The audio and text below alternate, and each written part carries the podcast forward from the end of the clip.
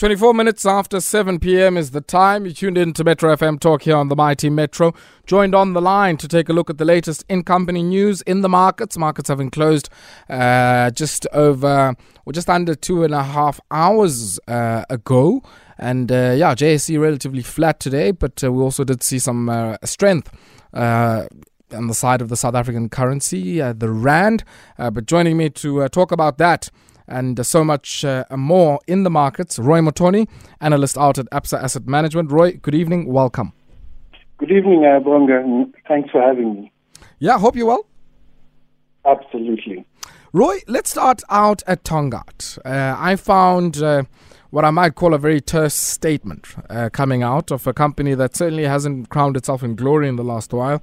Um, and uh, it seems uh, for them, they're saying, well, we have to go into business rescue. Our recapitalization didn't work. Our debt burden is just uh, insurmountable, seemingly. And um, yeah, we now uh, find ourselves a few steps away from a potential liquidation if things don't change.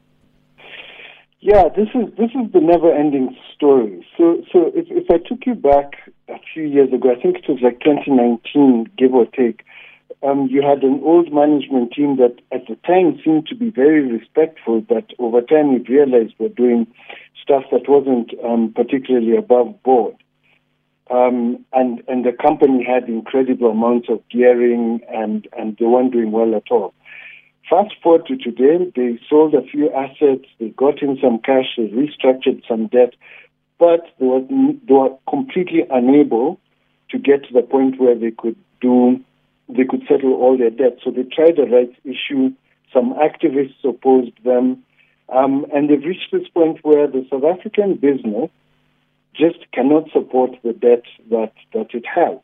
So the outside South Africa businesses, the Zimbabwe, Botswana businesses are all cash flow positive and everything, but the South African business just cannot support its debt. And remember, in that South African business is a lot of land, and this is where the problem began, that they were unable to sell that land or, or redevelop it.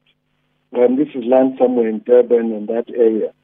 Um, and that tied up a lot of capital, and most likely now it's overvalued relative to what you can you can get from developers or or people like that. So they put they're, they're in a tough corner.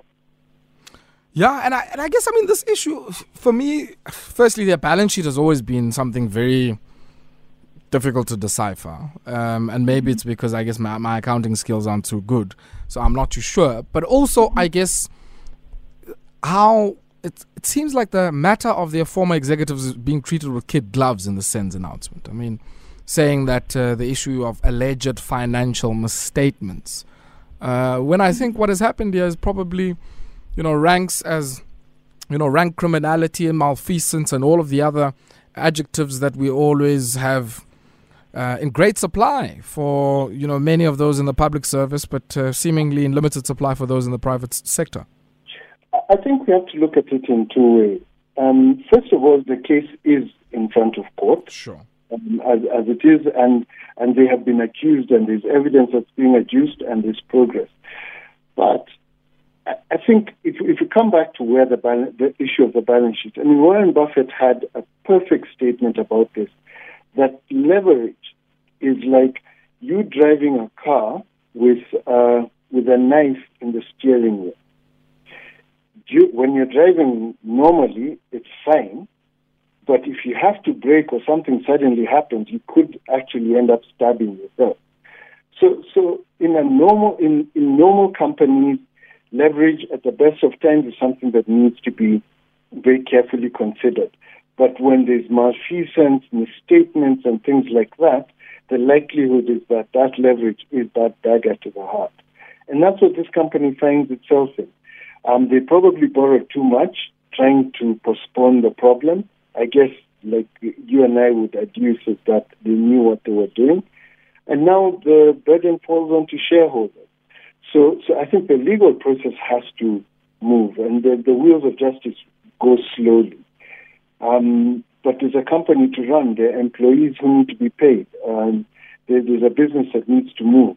And, and that's where the difficulty of all of this is. And that's where maybe I feel I see some, I feel sorry for the employees and the people who were not directly responsible, and hopefully these guys, the man, the old management team, gets gets what's coming to them. Yeah, you know, uh, and I guess also for them some regional challenges and issues as well. Repatriation of pro- profits in Mozambique, uh, adjustments out in Zimbabwe. Um, a big part, it seems, of uh, I guess the business rescue process and being able to salvage this firm, certainly from the firm itself, has a lot to do with uh, the disposal of some assets. So, um, uh, should we expect some fire sales here? And um, you know, who's out there wanting to buy a sugar mill? So, so the beauty of business rescue is it disconnects the company from its shareholders. Mm. So, so immediately now it is it is to the benefit of the other stakeholders. So the shareholders sit on the sideline, and the business rescue practitioners look at the business from an objective perspective. So, in all likelihood, um, a separation of the businesses is, is very possible, and a fire sale or liquidation of a South African business is very likely. Um, very few companies actually ever emerge, but we, you will find buyers for the Botswana business, for the Zimbabwean business, because they're all profitable. But the core of your problem is in SA, and the malfeasance that we've been talking about came from poor management and it's accumulated over time, and that's why this business is so hard to rescue. You, you, you have to pay down the debt, you have to get proper management, you have to get a proper strategy, and then you have to start running it commercially. So the question the business rescue practitioners will have is, is there even such a possibility? And remember, your biggest problem now is interest rates are rising, capital is more expensive, it's scarcer, the rand is weaker. People are more comfortable going into more stable, predictable cash flows. There's very little space for speculative investments, which this would be. Yeah, only time will tell uh, how this particular one unfolds and uh, whether we might be seeing, I guess, some, you know, uh, hard hitting streaming platform documentary following this one as well, because it has all the makings of one. I mean, uh, you know, illegal cigarette trade, cross border flows, related party transactions. You know all all the makings of the stuff that we like to watch, uh, uh, Roy. But let's shift our attention. Yeah, yeah. Let's shift our attention to Astral. Talk to me about mm-hmm. the feed problem. I mean, I, I found out in this set of numbers, um, I knew feed costs were a big part of the costs of getting a broiler, a live broiler, mm. reared up. I didn't know it was 70% of the costs. And um, I guess with the way we are, some difficulties, um, certainly in the fertilizer market, which are passed on to the production of yellow maize used as feed. There's also mm-hmm. the uh, Safex futures story as well, which of course uh, then means that uh, the feed is coming at a much dearer cost for many of the poultry producers, a cost that they find difficulty passing on to you and me. So, so if you think of it this way, a chicken is simply uh, a process a processor that converts carbohydrates or grain into protein. That's pretty much. What it. an unsentimental way to think of it. and, and, and over time, it's supposed sure. to be one of the cheaper proteins available. Mm. Very healthy and all of that. But what you've seen from the time, even before the Ukraine war, is the because of climate change, because of droughts and everything, the price of this feed has been rising. So 70% of the cost of um, of growing this chicken is this volatile commodity. Now, on the other side, the price is capped by the fact that it's it's you and me or or people who don't have that much income who buy this who buy the chicken. So they're not that price elastic. They they only have a certain amount of their wallet that is dedicated towards buying sure, Sure. So as inflation has risen, they're in they're unable to spend that much. So the company that produces it has to invest upfront and they've struggled. So the strange thing about this result is the, the year ended September 2022 mm. looks fantastic. Hmm. Um, but the outlook looks horrible. And that's where you can see the management has reached the end of their tether. They don't have much protection in the market. The raw material hedges they may have had have probably rolled out. Um, and the prices have remained incredibly high. So what they're warning is that when you look at all of this and the fact that the consumer incomes aren't growing, then they're going to have a problem over the first half. Hmm.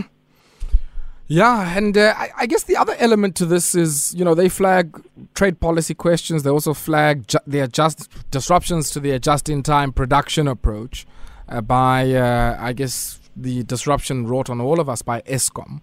Talk to me just about this one as well, Roy. I mean, just-in-time in the rearing of chickens means what? just-in-time means that um, you don't carry large inventories of feed mm. because of this cost variation. So you, you, you, what, what you want to do is to, is, is to make sure that as it arrives, and also remember this, the whole process of grandfathering and fathering and getting the day-old chicks to land exactly on time and ensuring you only grow them for that, is it 36 days or whatever time it takes. When, when so, so that's that's the just in time. If anything interrupts it, any additional day that you use is costs, mm. which you're not going to be able to recover in revenue. That's the problem. Sure. Maybe then the the other question, just on uh, the issue of Astral, before we uh, head out and take a look at some of the other news that came through, uh, mm-hmm. which also linked to this. I mean, the production, uh, um, you know, uh, producer price index also very mm-hmm. much linked to some of the issues that were flagged in this uh, set of statements. This inability that you mentioned earlier, uh, or the mm-hmm. price in inelasticity. Mm-hmm. Um, when we think about that, alongside allegations of significant dumping of poultry products and particular bone-in portions in mm-hmm. South Africa, mm-hmm. um, I mean the difficulty that that then poses for a domestic producer, just for the benefit of some of our listeners, might might be he- helpful to explore. So, so think about it this way: the the chicken that's imported here as um, bone-in or whatever tends to be the surplus in Brazil or or in the U.S. So they produce the chicken at the same cost mm. as we have here. They cut out the parts that they like, and they sell so that they recover the full cost of the chicken. Now, the parts that they don't like are the parts that we like. So they've already recovered their costs and made their money. So they export those parts to us at basically no, well, at, at, at whatever cost of recovery they can get. Mm. So, so the local guy here who produces the full chicken has to cut it up, slaughter it, well, go through the full 30, 40 day thing, cut it up, slaughter it, and all of that. It's faced with the full cost. But you and I can go to the shop and get this, um, the leg portion or whatever, that the importer basically got at marginal costing. Hmm. That's what they're trying to even out. Now, the importers say it's not their problem. What they're doing is they're reducing the cost of protein to the consumer. Mm. And ultimately, that's what we want. But here's the thing if we outsource all of our production to Brazil and to the US and everything, what happens when they have shortages? Then we're done. And then we've deindustrialized as well. So, so that's why it's not as simple as saying, let the local guys be more efficient. You can't be more efficient producing a whole chicken compared to somebody importing leg portion. It's yeah. just not going to happen. Yeah, and of course um, they export it or import it into your country at a cost nowhere near the cost it takes to produce anything. So, because as you said, it's a waste product in many of those markets. Exactly. So, so it's a complex thing, and it requires proper policies that mm. have, um, at at the end of the day, to keep the cost of the consumer low, but also to encourage production domestically, sure. so that we maintain our food security. Interestingly, I mean, I guess, uh, and, and, I made the point earlier, the producer price index uh, data mm-hmm. which came out, interesting things for me. And let's maybe start out in agriculture, which is linked to the story of uh, Astral. Mm-hmm. And a lot of uh, releases by Stats SA today, I must say. I mean, capital spending in the public sector, construction mm-hmm. pricing uh, or price, uh, construction materials price index also coming out. But in agriculture, the bulk of annual percentage changes in PPI coming through from uh, forestry uh, and fishing. Uh, mm. and uh, agriculture in the main, 13.2 percentage points is driving that. Uh, and fishing probably a smaller proportion. But um, the one I found interesting was out in mining. Main contributors to the 30.1% increase if we compare September this year, 2022, mm-hmm. to September last year. Main contributors, coal and gas. Um, no surprises there. Uh, but also, I guess, uh, the implications, not just for miners, but other downstream actors who use gas as an input, Uh, what would those be? Think about it this way the producer price impacts your gross margin. So, which pays for labor and Sure. everything. If it's up 16% already, um, how are you going to pass that on to your customers? You can't. You have to take it on the chin. Especially if you don't set the price. Exactly. And then when it goes, when you take it on the chin, your employees want 6% or want 10% um, wage increases. Um, you still have to meet up with Eskom at some point. Um, it's impossible to operate. That, that, is the, that is what a 16% PPI tells you. That there's significant margin pressure. Um, the likelihood of investment growing is incredibly low because there's nothing that you can invest in that produces the adequate adequate returns. Um, and, and it just tells you it's actually very difficult. And then energy is at the core of any level of industrialization. So whether it's diesel, which is used for transport, drainages, and every, all of that, or gas, which is also used in the production process, for so long as inflation there remains out of control, um, the, the natural thing to do would be to stop production. Yeah. When you stop production, that has other implications. So, yeah, no, it is difficult times. When you speak about an imminent recession, this is what we're talking about. Exactly. Roy, we'd have to leave it here tonight. I would have loved for us to touch on uh, the uh, Road Accident Fund and Discoveries matter, but unfortunately, we have run out of time. Always a pleasure catching up with you. Thank you very much for your time.